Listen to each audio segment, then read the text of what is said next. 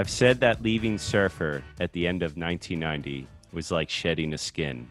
But thinking it over these past few days, I'm more aware than ever that Surfer, in fact, moved into me like a DNA transduction. I left Surfer, but Surfer never left me.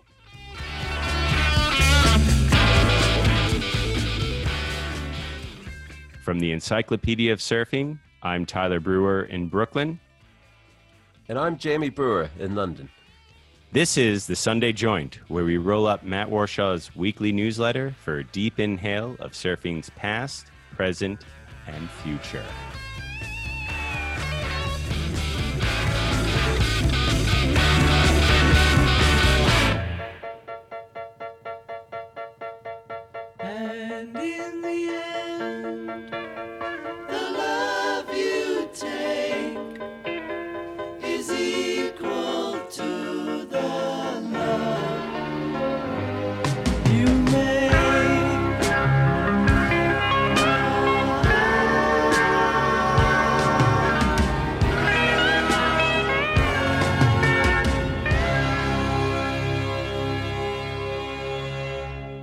Have a special guest for this episode. Sir, can you introduce yourself? I'm Matt Warshaw from Seattle. Thanks for having me, guys. And who were we just listening to? Oh, that was the song "The End." The End by on side two of Abbey Road by the Beatles, and that was a great pick by you, Tyler, because. Pick. So the Beatles were John's favorite, John Severson, Surfer Magazine founder John Severson. That was his favorite band, and that was his favorite album by his favorite band. And that Abbey Road was supposed to be the soundtrack for Pacific Vibrations, his last movie. Really? In fact, what I heard was that they did a whole version of the movie with Abbey Road as the soundtrack, thinking they would get the rights. Well, no, believe it or not, in the 60s, it kind of seemed possible. Like, but it proved not to be possible. And then, so all the music got pulled out and John had to hustle around and get other music. I mean, he got Crosby, Stills, Nash and Young, and he got Steve Miller. Cream, right? Got Cream. Yeah. So he did get a lot of heavy hitters, but he didn't get the Beatles. He didn't get Abbey Road, but Surfer's gone, and I think picking that song, which is poetically enough called "The End," is the way to go out. I agree. So on this episode, our world is shaken to its core, and it'll never be the same. On October 2nd, 2020, Surfer Magazine folded. The staff technically furloughed, print production suspended, and 60 years of history relegated to the archives. Print is dead. Surfer Magazine is gone. Long live Surfer Magazine. Jamie, Matt, and myself, we're going to sit here and reflect on the influence, the love, and memories of this cultural glue we called Surfer Magazine. Now, I wanted to just do a quick quote here from John, because I love this quote. And it's not the famous quote, actually. It's from an interview you did, Matt. I really enjoyed this quote from John. "I wanted everybody to feel included," John Severson told Matt Warshaw in 1995 when he asked him why he originally called the magazine The Surfer. Quote, "I felt like it was something we were all going to do together." And then you wrote in your Sunday Joint, the last cover title of Surfer Magazine, "We're in this together." Incredibly, is the lone cover blurb on the issue. And, it has some symmetry and full circleness, and it's sad, but it's kind of interesting how that kind of works. What were your first thoughts, Matt, when you heard the news? Where were you? How did you come about the information, and what first entered your mind when you heard Surfer had folded? I'm not feeling like especially bereaved by it, because it's been sort of hanging by a thread for quite a while. I think I put in the joint that when Surfer got sold to American Media, the company that owns National Enquirer. I think American Media. That motherfucker. Right. So I think that motherfucker. I know.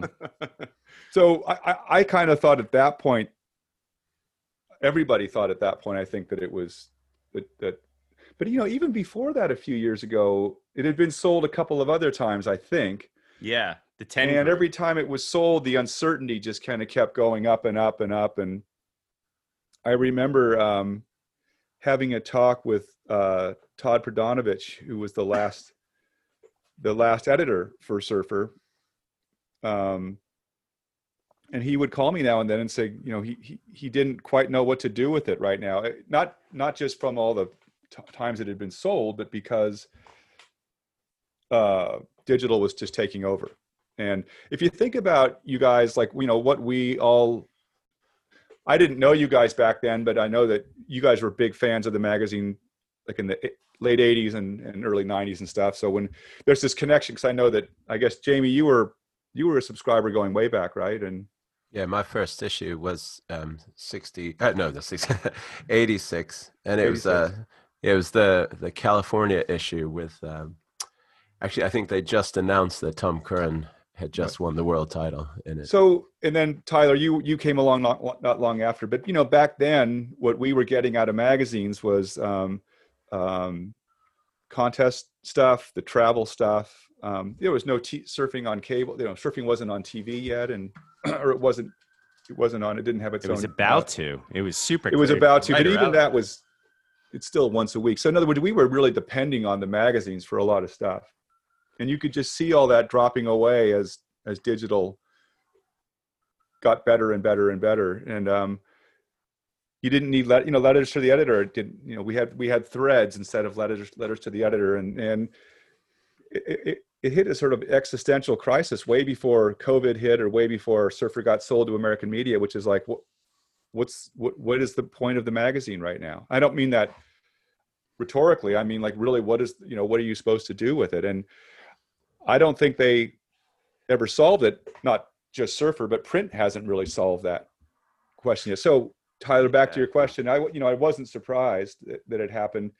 This sounds really almost flip, but what it felt like to me was like an uncle I hadn't seen for a long time that I really liked died. I hear, my uncle died. Yeah. I hadn't seen him for a while. I mean, I have all these surfers here that the last few that I've gotten that I've kind of looked through and set them aside because I'm too busy. I'm probably too busy going online to look at stuff, you know. Too busy coming on to podcasts and other stuff. Right, you know? Right. So, I don't know.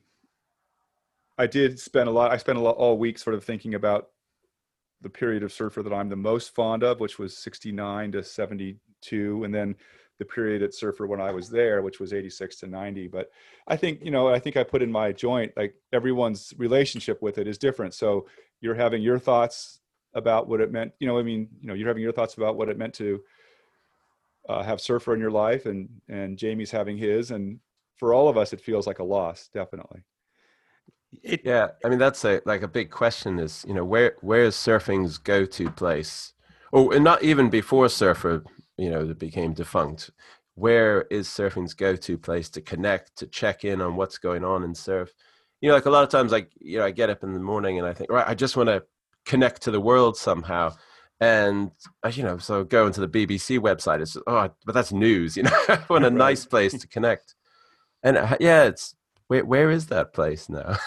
Yeah, but is Surfer... It's called Instagram. No, Surfer it was that place back when I was, you know, I'd say up until around the turn of the century, when a new issue had come out, it was like, connect to the greater surfing world. But my point would be, then, you're saying that it's been almost 20 years since a magazine was that thing for you, right? Yeah, so yeah.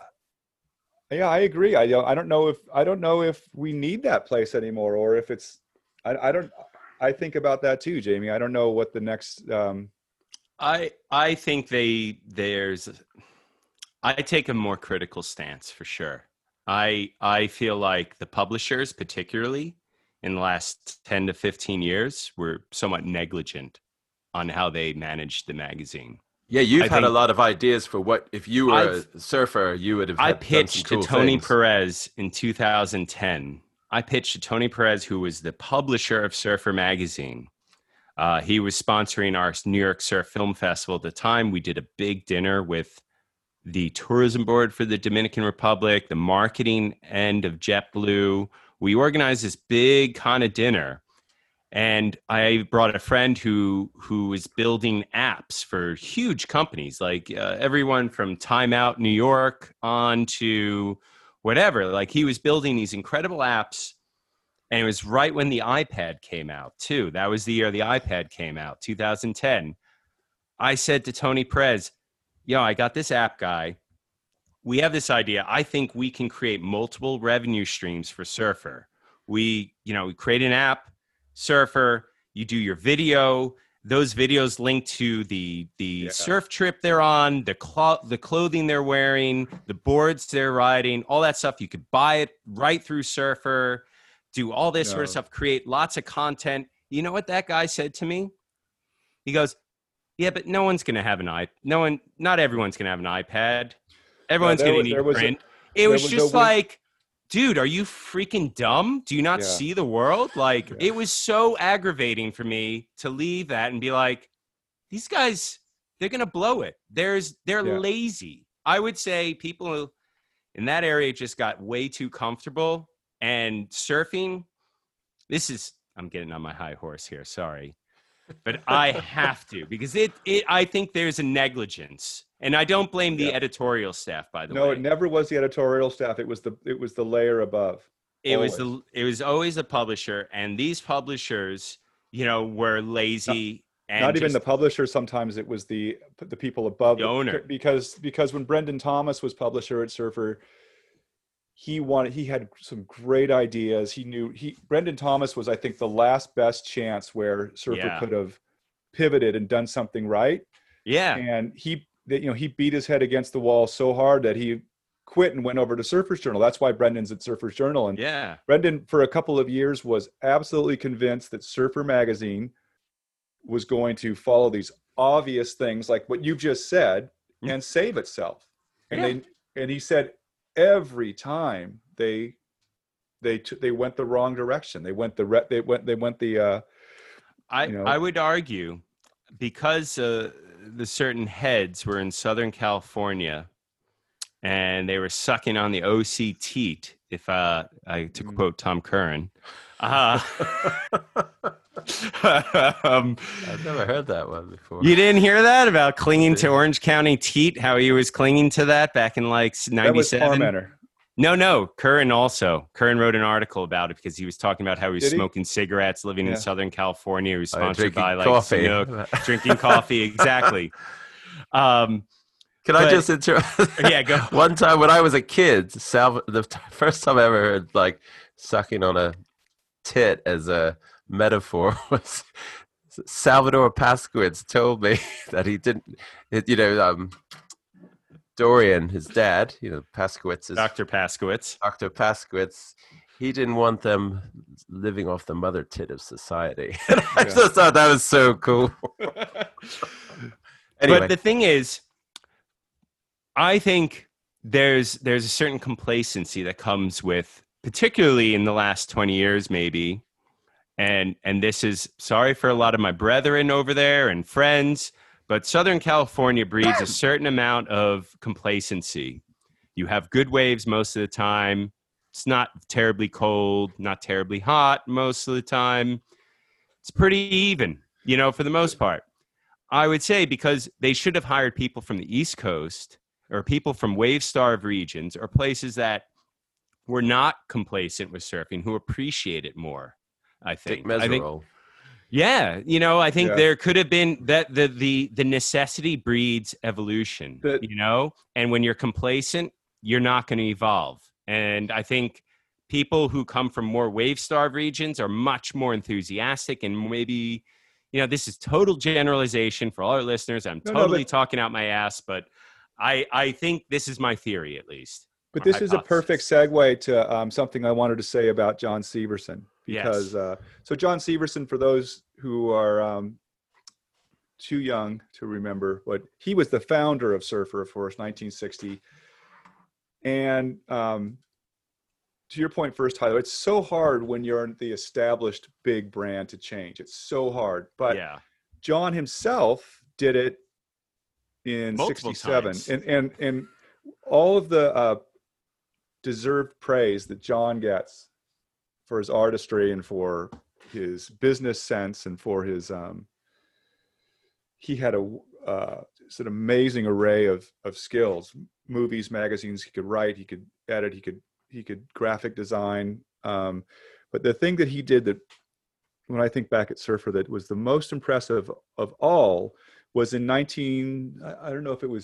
67 or early 68, when Surfer even then was the established magazine. Everybody, Surfer was already international. It had already done big issues, and it was the magazine, and it was on perfectly sound. It made money from issue one. It was just a small little moneymaker. And in 67, briefly, Surfing got really good. So Surfing magazine had been around 3 or 4 years, and they hadn't done much. But there was a couple of new hires made, a great new art director, and all of a sudden Surfing in 67 was looking really good. And I don't know if it was that or if it was I'm not sure what happened, but anyway, John, I think, knew that. John was golfing. He bought a Mercedes. He was living up in a gated development. He meets Drew Kampion. This is the story anyway. And Drew gets John high. John grows a mustache, hires Drew. Overnight. Oh, right after taking that puff, all of a sudden. No, the mustache just popped out. It was like if you've ever seen Yellow Submarine, when everything went colorful behind him and everything. But there's a one and two kids out there. John took his magazine that was already it was a success. It didn't need to change. There was no obvious need for it to change.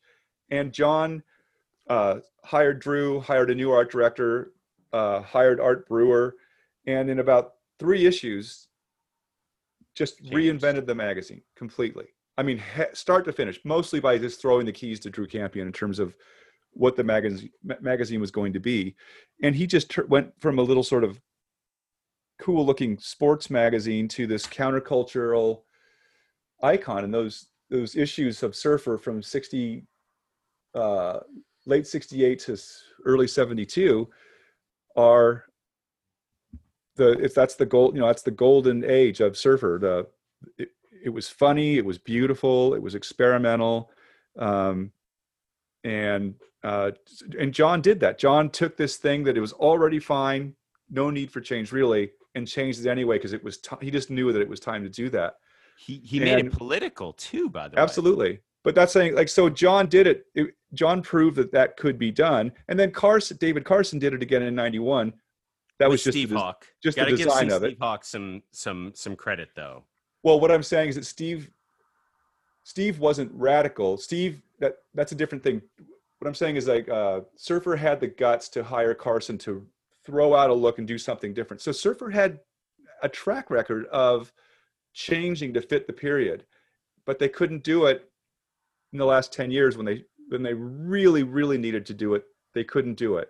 Can I ask a question? When Steve Hawk, because that's probably the last time they did a major change, and where they did it based on their guts rather than on their business instinct. At the time, why were they able to do that? And Brendan Thomas wasn't. Pesman sold it right then. No, well, first of all, Steve never owned it. He was just the publisher. But Steve Hawk and David Carson are two different things entirely. They just happened to. It just happened to happen at the same year. So I left Surfer in the end of 1990, and Steve Pesman and I hired Hawk to replace me. And just at the meantime, David Carson was already working at Surfer at a magazine called Beach Culture, and. Actually, I take that back. Maybe Hawk did convince Pesman to hire Carson, but Steve Hawk himself wasn't especially radical. He was just incredibly competent. Like, so there's two great editors in Surfer history, I think. Yes. I wasn't even close. I'm not even in the top five. I will put Matt in there as an honorary. No, but Drew Kampion was the first, and Steve Hawk was the other one, and they're two. And then Paul Holmes, of course. What's that? Paul Holmes, number three, maybe. But those guys are two really different great editors. Kampion was okay, Chortle. Yeah, let's get on back to what you were saying. No, I mean, if we were off camera, it'd be funny to talk about. There were some editors that were so. There were some editors, and I don't want to speak poorly of the dead. But there was an editor right before Kampion whose name was Patrick McNulty, who was a great guy, whose kids grew into some good surfers. Absolutely, yeah. But so Patrick McNulty would show up at Surfer Pole like in '66 or '67 in a tie, and he had a crew cut, and so it's almost like and there's one issue where Patrick McNulty and Drew Kampion are the co-editors. Whoa. You could just basically, it's just you can see Drew coming up with his elbow and just throwing Patrick McNulty overboard, which he should. It had to happen. But Drew was this editor who you didn't you really noticed him, and the magazine was a reflection of Drew. Everything from the cover blurbs to the subscription ads to all the articles to whoever was writing, Drew just pulled every string. I mean, and it all sounded like Drew. Yeah, I read that like John Severson said that if Drew Kampion basically said it's all or nothing, like if you stop me, I'm walking away. See, and John Severson said I had to basically just let him do what he wanted, even though it was a bit uncomfortable for him. Well, and John said that his own sister was so horrified at what Drew was doing that she canceled her subscription.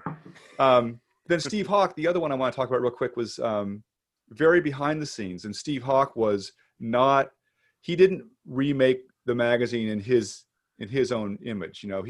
He was just good at every aspect of editing that magazine. And the mix of articles was good.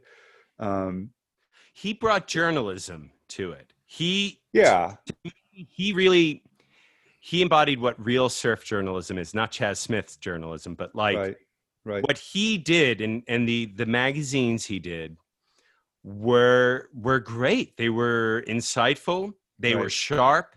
They had political commentary. They were definitely, they were real journalistic pieces. A lot of the articles felt like you could read them in a proper magazine, not just a surf magazine. They were very well done. And they took on topics, too, that weren't always discussed. Everything from your feminist, story to the comedy issue, making fun of the brands that supported them even. It was very smart. It was a smart magazine all through the 90s, I think. But why were they allowed? But especially the Palladini. Publisher. Palladini was great. Yeah, I guess that's the question. Like back to David Carson, that was the real radical change. Because actually, I'd argue that. So the change was just, in a way, it was just a skin because all of the writers, Steve Hawk was, before and after David Carson was Steve Hawk. So Steve had a few issues before David Carson came on and did a whole tons of them after. Carson wasn't there that long. Yeah, it was more the point I guess I was trying to make with Carson was just that Surfer at that point was still open to taking risk chances and superficially in any way, or at least outwardly, the Carson thing looked like the most radical change Surfer made. I remember the comments coming in after the first cover change with not Richard Schmidt. It was Donovan. Oh no! It was It was the Aussie. Sean Monroe. Thank you. Damn, Kidman would have kicked my ass if I missed that one. Yeah, that would have been a good stump. I remember just despising Carson's work when I first saw it. Partly because if you were a writer, he was so up your blurbs. He would take text columns and he would Xerox them. So the text itself was hard to read. So everything was in service to the design. And I do think that was a sort of a mistake on Carson's part. But I went from not liking David's work to, as the years went, I wasn't even aware of this, but when I go back and look at it, it, it grew on me to a point now where when I look at those early issues of Surfer, they just sit, they seem incredibly progressive and forward and just what the magazine needed. And if you, and furthermore, if you go back to the issues just prior to that, it's some of the worst, you know, I mean, it's some of the flattest design that Surfer had done. So no offense. I know, that's you know what though? You know what, Matt? The 1990 Surfer's Pole cover, still one of my favorites. Remind me, which one? Curran's on the cover, black frame. Curran wins Surfer Pole, 1990. Yeah, no, it's just, to me, like, it's still, that issue is really important. The Richard Schmidt, David Carson cover, that to me is one of the greatest covers of Surfer ever. And the reason being... At the Eddy, you mean? Like at the Eddy, the big wave. It's because he's wearing a hood on, a warm hat on. There's a ton of negative space. It's not filled in. It lets the image breathe. And that was what David Carson did to... I would argue David designed some of the best covers of Surfer. Yes. You know, inside was always a little weird and odd. The Surfer Pole 1991 one was a weird one with the cartoon drawings of the pros. I didn't like that. But the covers always had some sort of sheen or look to it that I wanted to pick it up. Although, Tyler, I wanted to pick it up. I was just reading your interview, Matt, with David Carson, and he said that the covers were, a lot of times, they had toned his covers down, didn't they? It's funny because they should have let David run riot on the cover, and they should have toned it it was the opposite. The inverse. Where he didn't get toned down was in the inside, and that's where they should have because they should have let him do whatever he wanted on the cover. The Beach Culture covers were amazing. They were crazy, right? Yeah, they really stopped you in your tracks. I remember when Stab first came out, and they were just doing covers that were clearly David Carson-esque. No, not Carson-esque in the execution, but just really taking chances. Like there's some Stab covers that are it's really hit or miss. Some of them are awful, and but the good ones are so weird and far out that you'd never. And I go, well, that's what they should do. They should be. You should, you know. It's a niche sport. We should be experimenting, you know? So getting back to that, and I know we're not going in any kind of rhyme or reason, but I was thinking back to that period of Surfer covers that I loved. And actually, so that period from 68 to 72. But even going before that, so that was the thing that Severson started. He did a cover once that was, he did, I think, a wood block of a surfer dropping into a wave all stretched out. It's like, you know, Severson must have made a, you know, wood block something, and he just pressed it down, and there's this cover, and it's a wood block. And he did a cover of just a piece of art of three surfers laying around their boards. And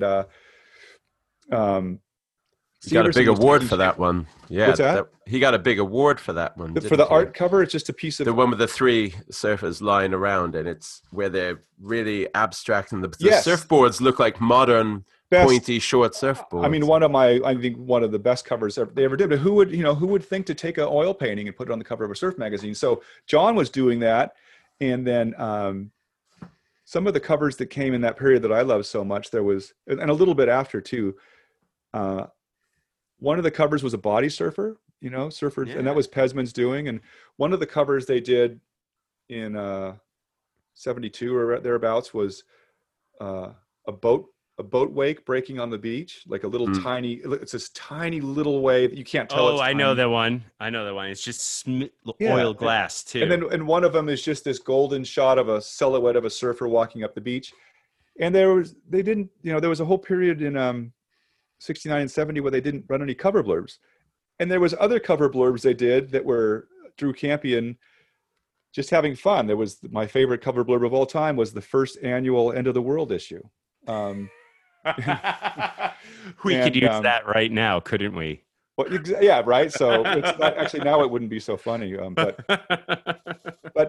yeah, there was just this period for a long time of taking chances. I don't put all of the blame on the administration, because I also think that having people come along like Kampion or Severson or Carson or Hawk, you don't get people that, well, no, see, Steve, I wouldn't put Steve Hawk in there because Steve Hawk never didn't. Steve Hawk sliding him again. Jeez. I'm not sliding him. I know he was your replacement and all, but you don't have to be so bitter about it.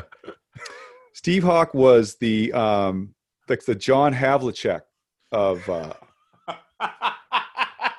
where I can't wait to interview him one day. Where Drew Kampion was more like the Dr. J. Like you know, you couldn't keep your eye. Like, you know, I mean, Steve Hawk was you'd pick Steve first. If I were going to build a magazine, I would pick Steve before anybody because he's going to keep it all together.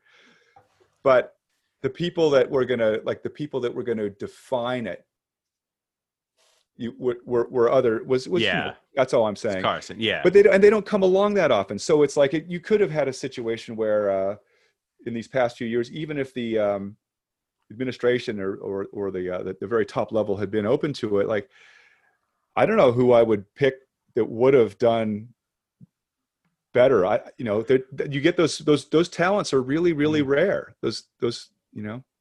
Well, I think Todd was working into a good direction.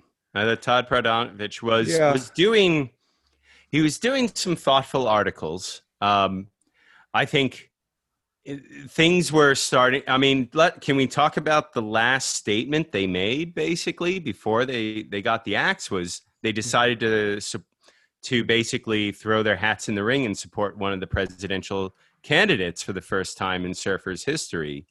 And supported Joe Biden and, you know, Kamala Harris, and quite the shitstorm on social media. And then the next day it shutters, which was such a weird look and coincidental. Right. And everyone should understand, I think it was very coincidental. It had nothing to do with the decision. But I think that was a pretty bold statement of Todd, you know, for these times where if you stick your neck out a little bit, you're getting a ton of hate mail. But here's what I think that, and I'm glad Todd did that. He and I talked a little bit before. He emailed me to ask if Surfer had ever endorsed, and I had to go back and check and look, and they didn't. They, you know, even when Kampion was there and Nixon was running, they didn't. Surfer didn't endorse, right? So that was I think that was a good call. I think I'm not sure. Todd's really bright, and actually Todd is really funny. But I'm not sure if Todd isn't almost the tone for 2020. He's so earnest, and he's so sort of. It's almost like a mismatch. Like to be political, you also need to be sort of speaking in a language that I don't think Todd is totally fluent in. I mean, Todd is just a straightforward, nice, earnest person, and he. He should take that message. That message would have been, I think, better suited to something. I think I was talking to somebody recently where I was saying, like, you know, if you write for The Nation or if you write for even The Atlantic or something. So if you're going to be that person doing that in the surf world, you need to be somebody like Kampion, who was political, but he was also dancing all over the place when he was doing his politics. So Drew Kampion did a thing on presidential politics, and it was a look ahead to 1984, and it's a presidential campaign, and it's a satire article. And at the end of the article, Richard Roundhouse Nixon comes back out of nowhere and wins the presidency again. It was something totally silly. It was very political, but it was completely satirical as well, right? And that's not Todd. Todd's really going to just go absolutely earnest, right at you straight. And all his points were good. And I don't know if the style was right for 2020 and for the audience he's got. That's I feel like I probably wouldn't, maybe not pull it off as well as Drew Kampion did back then. But you can imagine Derek Riley doing something more like that, you know? Yeah. So maybe, you know, like, well, no, but with the humor and the reverence, but not quite. And actually, he does communicate about politics in a way where you have to infer what he's really thinking, but he is addressing the subject. Well, except for with both those guys, and this is probably a different episode, but with Charlie and Derek, their politics are center, I think, or Derek's politics are, I don't know if they feel strongly about stuff one way or the other. I actually don't. I I feel the humor and the wit, more of a contrarian. I think they like to stay somewhat removed and don't commit totally to one side or the other. Yeah, when I think, but I also think that's tone deaf to be that person right now in this day and age. I think that you have to commit, and you have to commit in a way where everyone still knows that you still have a sense of humor and that you're not just. I mean, you know, you look at what how Stephen Colbert could do it, or Jon Stewart could do it. But again, it's so hard to do that. It's really, really hard to. But I think what Charlie's done, especially with some of the politics, has been like when Charlie earlier was sort of supporting of the surfers in Orange County who weren't wearing masks, saying what great surfers they were, and you kind of think, well, it's tongue in cheek, but it's also kind of not that funny. And I don't know, it's hard. Do you think it was a lot of those? I'm sorry to interrupt. No. You just say, I'm talking right now. I'm talking. I have the talking pen. I'm trying to be as politely interrupt like Mike Pence would. What do you mean? He didn't politely interrupt at all. Wow. But anyway, it's all relative. It's all relative, isn't it? We're not going there. Do you think in one way it was easier? Like, I don't think Drew Kampion, if there was a young Drew Kampion now, I don't know if he would have been able to do it. And I'm asking what you think. Well, no, I'm not. I'm actually just telling you my opinion. But, oh God, this is what I do all the time. This, do you know? Can I just interrupt again to say that this podcast is like therapy? You listen to it afterwards, you're like, oh my God, do I really? Is that? Oh boy. Okay. But back then, when Drew Kampion did all that subversive kind of counterculture kind of stuff, surfing was shedding a lot of its old people, the old guard anyway, and like Surfer was just, in a way, they were leading, but they were also reflecting what surfing was. This is a great point, and another reason why the deck was stacked against Todd is that as much as I think that Drew skewed, he Drew almost, I've talked to Randy Rarick about this, because Randy Rarick, who was about Drew's age, was saying how much he sort of hated that whole period. And I remember when Randy told me that, I thought, wow, because I thought everybody believed and was political and was sort of riled up the way Drew was about stuff. And it turns out it wasn't actually true. There were still some center of the road, or even some probably right-leaning people. I mean, but I do that. That being said, surfing was a lot younger in 1970 or 71, 69. Surfers were all terrified of Vietnam on a personal level, and so I do think that the whole sport skewed so much further left than it does now. So Drew was able to do that because I think his audience mostly, I'll just guess 80% of them was right there with him on all that. And that was never going to be the case with Todd. And if you look at the comments section on Beach Grit, for example, you see guys in there that are being funny, but also aren't masking the fact that they're real hardcore right wingers, So it's sort of left and right on the Beach Grit thread. In a way that you wouldn't have seen in Surfer Magazine letters column in 1970. Well, that kind of leads into a point where, the question before, could there be? And you, Tyler, you said, is it even necessary? Like, does there need to be? Could there be a Surfer Magazine in one form or another now, which speaks for everybody, or is surfing just too broad a church now? It's too broad a church. Yep. Totally. James. You're right. I do. I think it's like skiing, Jamie. Skiing is like, you have lots of niches. You have the people who do it for the weekend. You have some people who are pretty enthusiastic about it, but they go on the really nice trips. And then you have the people who are living on the mountains, living that lifestyle kind of core. And I think surfing is evolving into that type of thing where it's become so big in mass that it's niched out. But it's much bigger. I mean, but although skiing like would probably have a much narrower church because it, you need a lot of money to ski. You can. Right. Yeah. But what I'm talking about is the differentiation of skiers, right? Like you have your weekenders, you have your people who go 3 to 4 times a year, but then you have your core. But Jamie's point is, I think you're going to find a lot more. You're going to find skiing is relegated to people who can afford all the tickets and the gear and everything. So, but you're.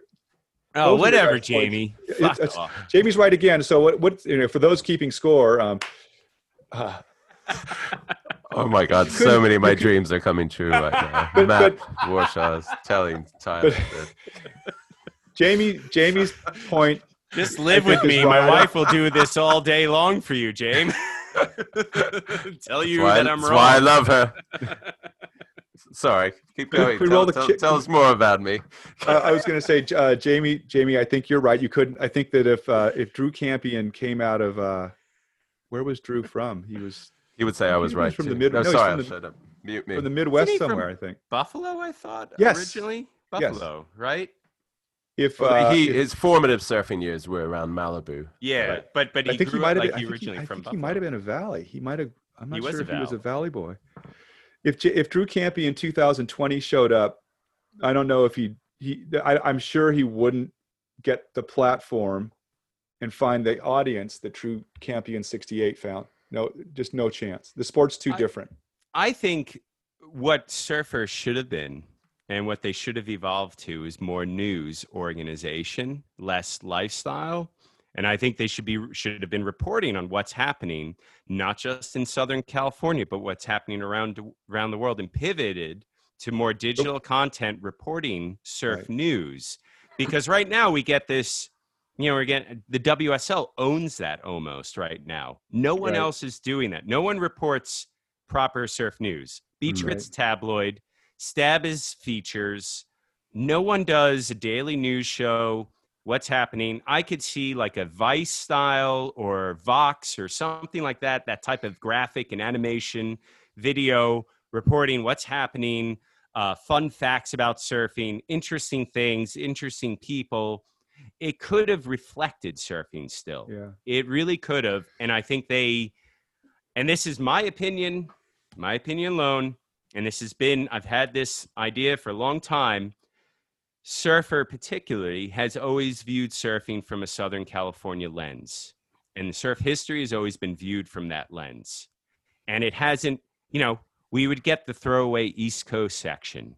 You never heard about the cultures everywhere else. You know, fuck man, when we finally had an East Coast cover, Chris Harmon got the cover of Surfer Magazine in 95, but they only gave it to the East Coast. And then they gave Ross Williams on the West Coast to cover. Oh, that's so weird. Is that? That yeah, it wasn't as lame as East Coast Surfer. Remember that pullout? Oh, I love East Coast Surfer. I mean, we did, but it just felt. Do you know why they did East Coast Surfer? Was just to sort of ghettoize, placate us. Yeah, and I love the woman who did it. Lisa Roselli is so great.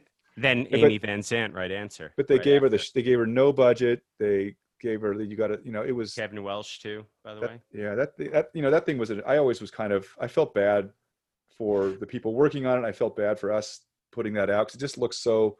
It looked pathetic. It looked condescending. It was very paternalistic. But you know, we should. I don't want to. There's so many ways I could make fun of surfers. No, but I don't want to. I'm not begging, but this is part of the reason of the downfall. But I don't disagree with you, Tyler. The democratization of surf media has made it affordable for other people to realize my surf culture is not being represented in the magazine. They don't represent me. What they cover and what they do, that's not my surf experience. It's a slightly different issue from why Surfer failed, and I think the thing that it's really, not to apologize for them, but you've got a money-making thing at 12 issues a year. And that's been that way for 40 years or whatever it had been. That's hard. It's really hard for that tiger to change its stripes. It should have. Somebody should have said, we change our stripes or we look ahead to 2020 when it's going to fold. But, you know, it's still really hard. They saw that model. They just clung to that model until the model sunk beneath them. Well, then that's another question then, like it's kind of a two-part one, you know. One, are there any which current surf magazines do you think will last for a while? Surf World. Why do you, is it even plural? Isn't it just one left? I mean, no, you got Surf World. That's now Surfing World. That's owned by Sean Doherty. Yeah. So that's potential. Surfing Life, edited by Jed Smith, is in pretty decent hands at the moment. Do those magazines get to America or no? It's online. Does it matter? Is it a magazine? No, I guess that's the thing, that it's a two-part question. Like, but the first question is, some real big name on maybe it was Long Tom on Beach Grit, kind of was talking about what kind of model will work, and he said you get what you pay for, blah blah blah, if you're going for the advertisement route. But I guess the question is, will Surfer's Journal still last for a while? Will Surfing World, SW, still last for a while, and the others? And then if they do, brilliant, why will they last? And then the other question is, which model of media is the best way to go? But the first question is, I'm curious, will the surf magazines, the tangible ones, still last? I think the Journal, how many ads does the Journal have? 6? And then they're depending on, what is it, $20 a pop if you buy an issue or an issue. Yeah, they are getting that, yeah. So Surfer's Journal, I think, is definitely viable. It's got a rabid base of people who support it. It's also in a pretty big building. Like Surfer's Journal, I think, as much as it seems like it's the sort of lean, and it was the lean, and you know, the leanest operation of the magazines in Southern California. But they could also, Sean, I don't know if Sean Doherty, where he's going to publish, he bought Surfing World. Is that the one? Yeah. Right? Yeah. I mean, look, I run this whole operation, this encyclopedia of a surfing operation, out of a guest room. You know, you can do a lot with a little, and Surfer's Journal, I think, Surfer's Journal will keep going. I don't know right now, this sort of off on a tangent here, because Nathan Myers was hired as editor at... Not anymore, though. No, I'm saying he only lasted like 6 months, and I'm not quite sure. Oh my God, really? Yeah. Right, and the I'm not sure how involved the Pesmans are right now. I think they're sort of enjoying their retirement. Well, I think Josh, his son is involved, though. No, well, just in the business, like the ad sales or something. Yeah, no. But Steve, he's got a great YouTube channel, by the way. Yeah, and Steve did write an article in the last issue, in the latest. But issue. You know, for all the years when Surfer's Journal was at its peak, those two, Steve and Debbie, were in the office every day. Yeah, and you know, and Scott Hewlett, who I really like, is or some say Hewlett. He had a stroke a couple years ago or something. Yeah, he was sick. He got really sick. He recovered from it, but he also wants to retire. He wants to go down to Baja and fish and surf, you know, and he should. He's deserved that. So I'm a little unclear right now. I was going to come out really strong and say that Surfer's Journal will always be the last man standing, because they've got the best. I think they have the best business model. But it does seem it's a little unclear right now sort of who's doing it. And Brendan Thomas, I think, is really busy running Golfer's Journal. That's a shame. I know. But yet the other argument made by the person, oh, I'm so sorry to you, whoever wrote this article in Beach Grit earlier this week,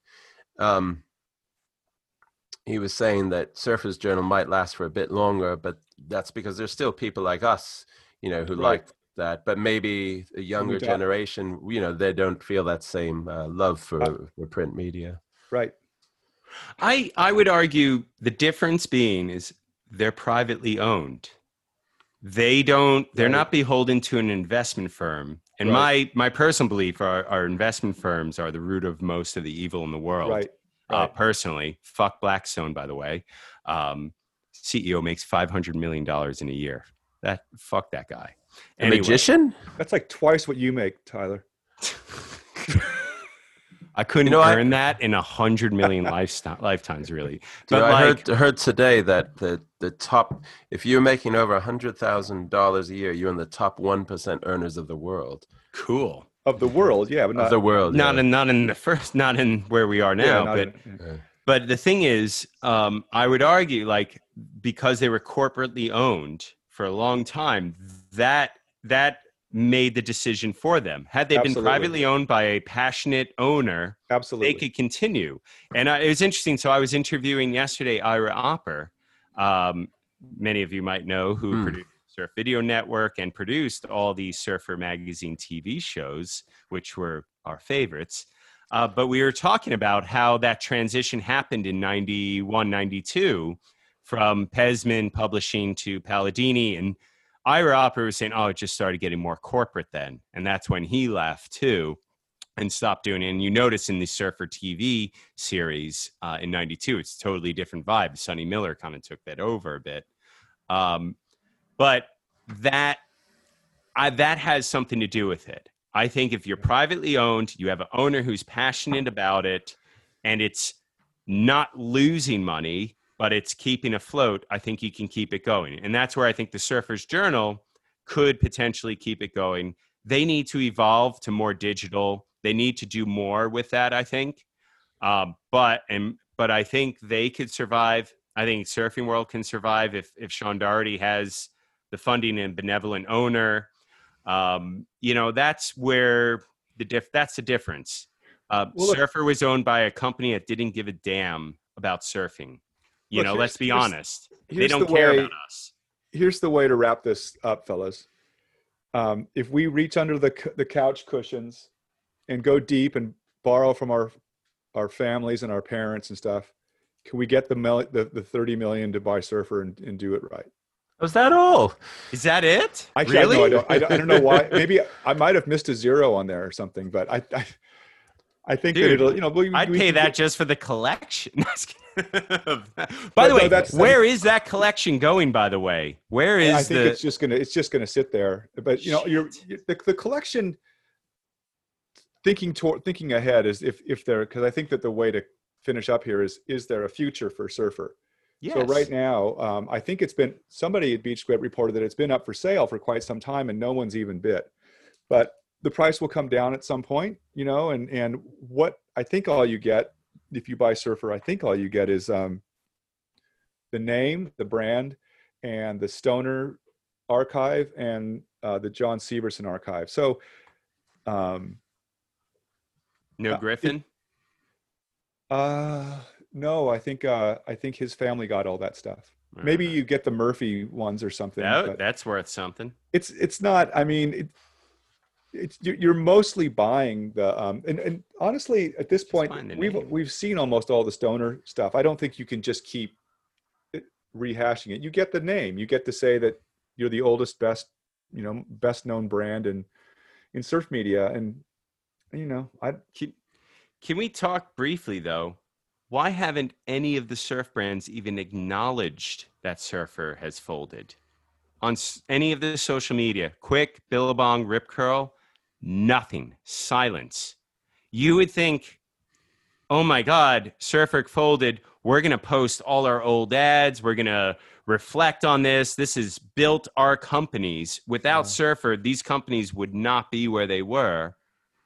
Nothing. Silence. The New York Times did a piece, I think.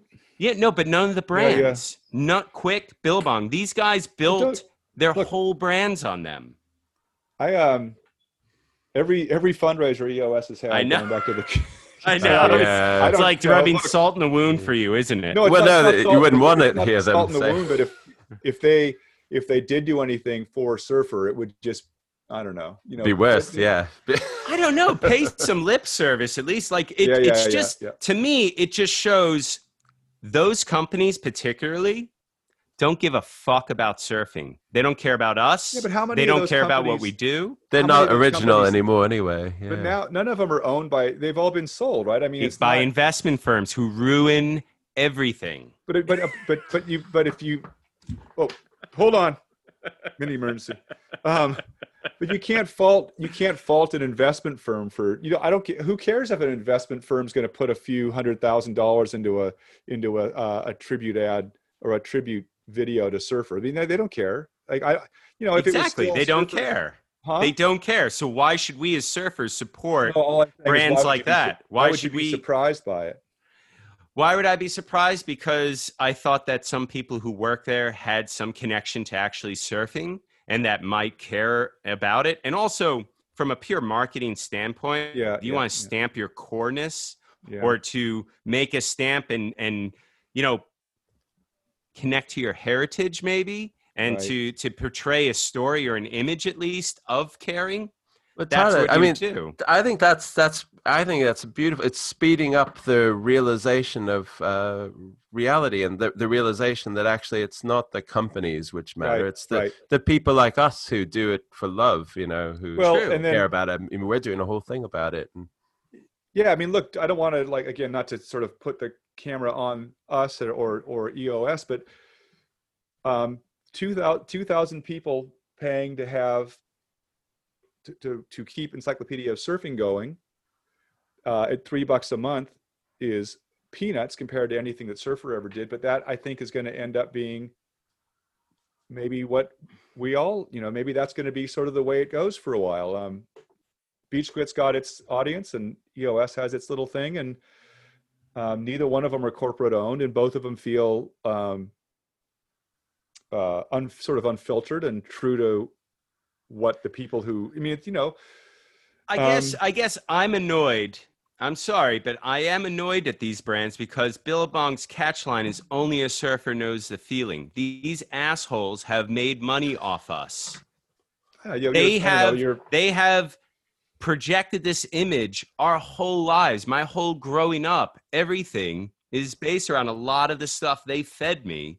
To see them not give a damn is heartbreaking and disturbing and sad and frustrating. And I think they should be giving some sort of acknowledgement because most of them owe their success to it. And it's sad. It just, it bums me out. It makes me think we are definitely not cohesive. And it also makes me feel like we're not cohesive. And also, if they did, if you had one of those corporate owned companies that was running some big, hey man, Surfer, we've been with Surfer since the beginning, and Surfer made us, and da da. I would be just as outraged at them paying this bullshit lip service to surfing. I don't think I'd feel any better about that necessarily. Just another. I would. You know what I would. I would call feel a lot more comforted. Really? I mean, Tyler. You know what I would call it if they did what Matt just described. What? Appropriation. No, grassroots. Tom Curran, Surfer's Journal, Money on Green, Blue on Green, right? What was that? That was my interview with him. That's only interview. I interviewed Tom all those times, and it was every one of them was just, couldn't have been any flatter. Couldn't have been any just. Did you listen to Dave Proden's interview with him? Huh? Did you listen to Dave Proden's interview with him on his podcast? Oh my God, it's painful. Yeah, he never liked it. Did you remember? Did I post the one of him? Did I post on EOS the one of him with Matt George where Tom's wearing like the brand new right out of the bag OP stripe button up shirt? Yeah, that was just some amazing surf stories. Yeah. Yes, it is. Yeah, and how just like but there was one thing. Tom Curran did. He was really like two different people because some of his interviews were like what you just described, but some were like the one you did. Like and then the one that you did, Tyler, was amazing. With him live with Sonny Miller. That's the best interview with Tom Curran ever. Oh, I never saw it. Yeah. We just viewed Searching for Tom Curran the first time in theater with Sonny Miller and Tom Curran, 2012. Then I got to do a live Q&A with him and Sonny balanced him. Yeah. So it was, and he was much more relaxed. Tom is really funny. When he wants to be, he's really got a great sense of humor. So fucking funny. I started bringing up like obscure stuff, and he had the wittiest stuff. But anyway, sorry. Before this goes too far, and it's, I mean too long. I know we're trying to wrap it up. Shall we do a stump my bro? And Matt, perhaps you, if none of us can get the answer, you jump in with and see if you can do it. But you can't just jump in. You can't play. You get like second dibs. I can't be stumped my step bro. Well, all the stuff I got today, stuff you've written anyway. So go ahead, you guys. This is a check your memory. This is a man, woman, car thing or whatever it is. Yeah. All right, stump away. All right, well, who's going first? You, Jane. Age before beauty. I mean, I had three. Wait. We have to do. Yeah, I'm only gonna do one. Dump my bro. I have to have the whole echo effect. Oh yeah. Definitely. And I like, right, Tyler, I like how you have the music come on, and then it as like an encore, we do Dump My Bro. It's like a Bruce Springsteen concert. Right. All right. Okay. So, I mean, I have got it's tough to, there's three I want to choose from, but we just want to do one each, don't we? Okay. So, what surf magazine did Rick Griffin, you know, the artist who we were talking about before, who's, you know, did Murphy, but then went on to be a psychedelic art god in San Francisco with the San Francisco Five? What we have? Our Crumb, baby. Crumb and all those great Zap Comics. I remember, just a quick detour here. So that, you just answered the question. Right? No. That's not the question. But quick question. Detour here. What's the detour? Detour here. In college, I was taking a art history class, and they watched a whole video on R. Crumb and Zap Comics, and Rick Griffin was in it. And I was just like, I felt so cool for a second. Have either of you guys seen an issue of Zap Comics? Sleek Zeke the Peak and no. Hot and Glassy. That was Zap Comics. Zap, the actual Zap Comics. So if you were a kid, that came out in probably 68 or 69. If you got your hands on a Zap comic, it was because it was outrageous. The sexual graphicness of it, the sex of it, the drugginess of it, the whole, and it was like super funny but really violent, and it was nuts, like just nuts. And Griffin was part of that, but Griffin, like, to me, when I think of Zap, it wasn't Griffin. Griffin's sense of humor didn't, like, he had that kind of Murphy. When Rick got born again and psychedelic, it wasn't funny anymore. You know, he was kind of funny earlier on, but there were other people in the Zap thing, and I don't even know how long Zap lasted for. It was only really good for a few issues, but it was like, to me, especially if you were 10 or something, like, it was the. It just literally was mind blowing to see. So if anyone can, you know, go online and look up Zap Comics 1 and 2 and page through it and. I mean, these days, as an elementary school teacher, if we heard that our 10-year-old kids were reading Zap Comics, we'd call social services. Yeah, it was. With good reason. It's fucked up. Yeah. Wait, so but you turned out all right. What was Jamie's question? Oh yeah. Sorry. Gosh, let me remember. Okay. Yeah, I've got it right here. Let me make sure I choose the right one. Okay, so now we know who Rick Griffin is. What surf magazine did Rick Griffin make his debut? Tyler, not Matt. Isn't it Surfing Guide? Was it Surfing Guide? No. Do you want to take another stab, Matt? And then I'll give you a hint? Sure. Tyler? Yeah, what's the hint? Give me a hint.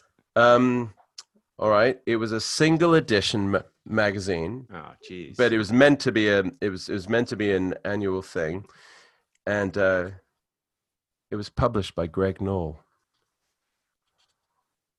I don't know it. I'm sorry. You know, it's out of my wheelhouse of expertise to a certain extent. I will say, maybe this might help Matt, but he probably knows the answer. I got it from your 1995 Surfer's Journal article, Articles of Faith, 35 Years of Surf Magazine, an Insider's View. Are you asking me now? No, yeah. Do you know the answer? I knew that it was Greg Knoll's magazine. Hold on. But I thought... Hold on. Are you not allowed to look stuff up? No, I wasn't. I was letting my cat in. Let me just check. We can see you reaching for your. It's not Reef, is it? No, Reef was. That was my other question. That was the first surf periodical, before Surfer Magazine. Ooh. What was the name of Greg Knoll's magazine? I can't remember the name of it. It was just Surfer's Annual. Surfer's Annual. Okay. Surfer's Annual. Okay. Well, here's my stump, my bro. How many pages were in the first issue of Surfer? What a weird question. It's in the EOS. That's a little, if you had gone down one of the lanes, it's in the 40s. It was 40 something, 45, I'll say. 36. 36. Okay, yeah. What's on the back cover of the first issue of Surfer? Jeez, in this crowded world photo. Paddling got it? No, that's the inside back. That's cover. The inside back damn. Cover. Okay, I'll give you a hint. What was John Severson's motivation to make that magazine? Oh, one of his to advertise his surf film. There you go. So. Back cover was Surf Fever. Yes! Ding ding ding ding. Oh yeah! You are the champion of chocolate chips, Jamie. I'll just tell you. Tyler, you're not gonna like. Do you remember when I beat you at knock hockey when I was 14, and I was like, yes. You really gonna go into high school tomorrow and tell everybody about this. You're really gonna go into school tomorrow and on Monday and tell everyone that you're the champion of Stump My Bro. Yes, I will. Actually, hey Jamie, have any of your kids heard The Joint?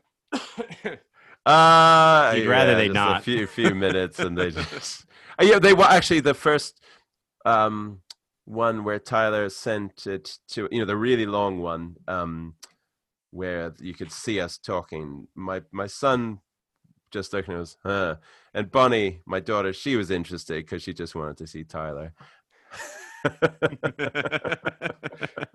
I've a lot of teachers at my school actually when they said, so what'd you do this summer and everything like that, I said, bro, started a podcast, and they're like, what? And they said, is it about surfing? And I said, yeah. Didn't you? But who didn't start a podcast? I know. But I gotta say, Matt, what was it like before we turn out, I want to know. Wait, Tyler, you do have a stump question, don't you? I asked you it. Oh, right, 36. 36, yeah. Sorry. I want to ask, though, what was it like working in the office? As a kid, I really did want to actually go work at Surfer for a while. That was a dream of mine, and it was an unrealized dream. This is probably the closest I'll get to that, I guess. But, what was it like? What, especially in your time period, so I was there from people. Just give us a little overview of it, because I was there from 86 to 90, and I got hired by Pesman, Steve Pesman, and Paul Holmes was the editor. I was assistant editor or something like that, and. One of the things I remember, not the first year, because I was too low on the hierarchy, but starting the second year, Surfer used to get 6 passes a year from Camp Pendleton to be able to drive onto the base.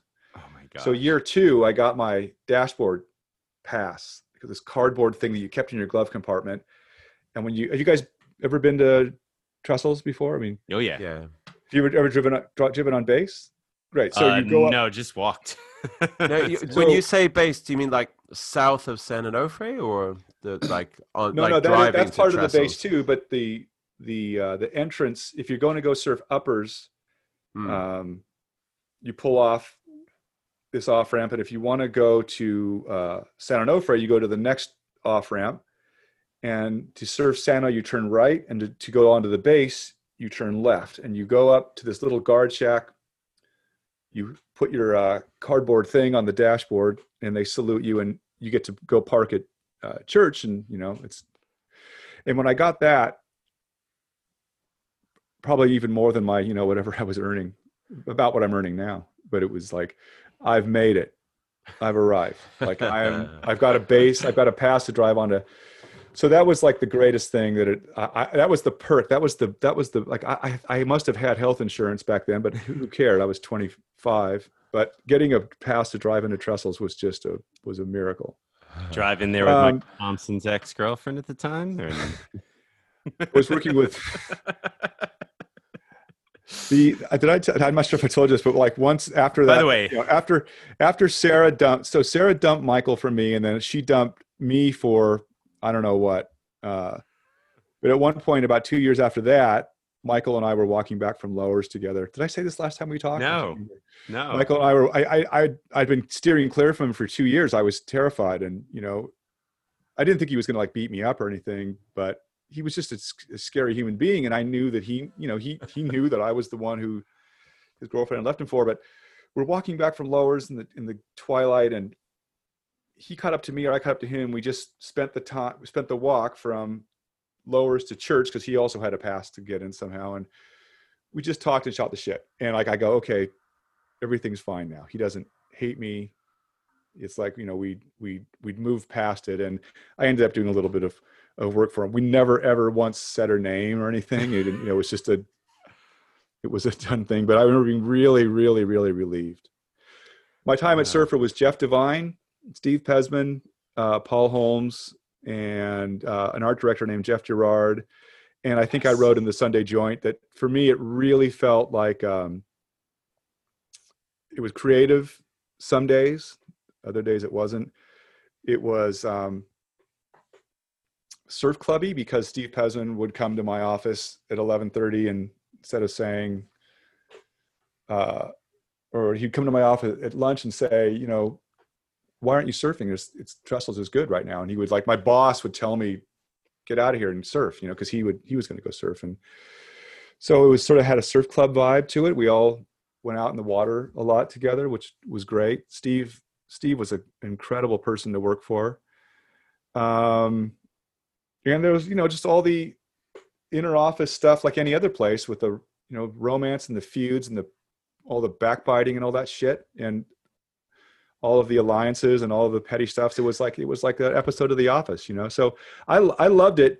But when I left in 1990, I'd gone as far as I felt like I could do with it. And as I think I also said in the Joint, you know, when I came to Surfer in 85, it was in not great shape. And yeah, when I handed it off to Steve Hawk in 1990, end of 1990, it was in better shape. And then Steve made it better than I did. It was also really true for me throughout that whole period that I always knew that I was working for Surfer. It meant a lot. It meant so much to be part of it. It was like this big honor and responsibility. And I always wanted the issue I was working on to improve on the one before. I mean, I loved having all those issues lined up in my office, so I could just sort of see how the progress was, where it worked, where it didn't work. And everything I do with Encyclopedia Surfing today, not everything, but gosh, 80% feels like I kind of learned or began learning during that period at Surfer, right? So it was great. Couldn't have been a better work experience. And and I hope that everybody who worked there before and after, I hope, you know, had a similar good experience. And I'm glad that it clicked. I'm really glad that it's so funny, because when you told me, Tyler, that Jamie was collecting up these articles that I'd done from that period. Like, you know, that was just before. For our listeners, by the way, my brother made this, you know, anthology magazine for me of all Matt Warshaw's greatest profile articles from the 80s. And it's beautiful and lovely. And probably one of, you know, that and the Tom and Wayne Lynch one that you did too, are like the greatest gifts ever. And yeah, I have to say, it does feel a bit weird now that I kind of know you, Matt. But it was easier when you were just this two-dimensional.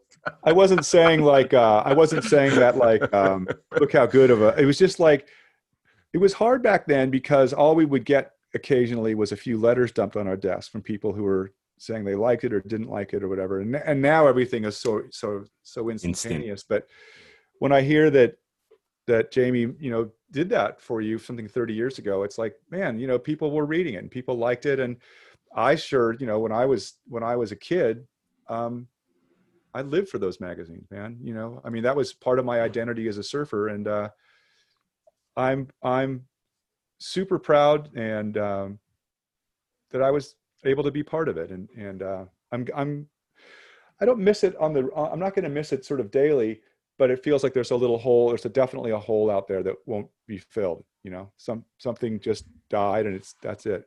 Getting a little verklempt. Got Spilkes and the Connecting Zones here. Talk amongst yourselves.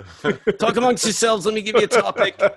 Surfers, neither wave riders or people, whatever. Go discuss, you know.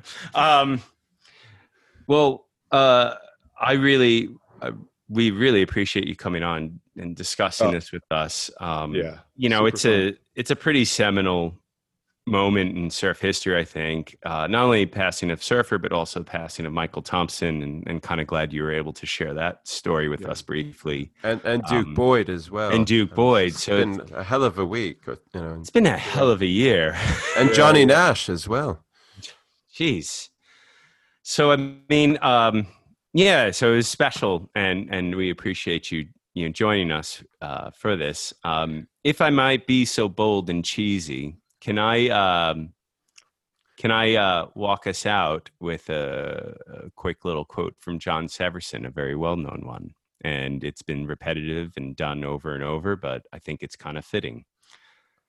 In this crowded world, the surfer can still seek and find the perfect day, the perfect wave, and still be along with his, hers, or their thoughts. John Severson. I modernized it a little bit to be very inclusive. Yeah, that's great. Isn't that just the best? I think I wrote something about saying, how can you be that specific and that timeless? Like, it's a beautiful little piece. That's the way to go out. It's great. And we're psyched that we had Surfer in our lives. And, me too. It's clearly shaped all of us in one way or another, and I think all surfers should pay tribute to it because it's part of their DNA, and we're grateful for it. So thank you to all the staff, all the publishers, everyone who's ever contributed to Surfer. I know I'm really appreciative of everything you do, and even though I might have been critical and harsh at times in my life and even on this show, I still loved Surfer Magazine and love it still, and I still look and thumb through all of them. So long live Surfer Magazine. Long live Surfer. Thanks, you guys. From all of us to all of you.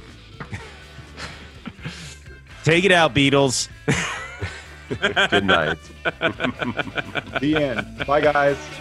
Bye.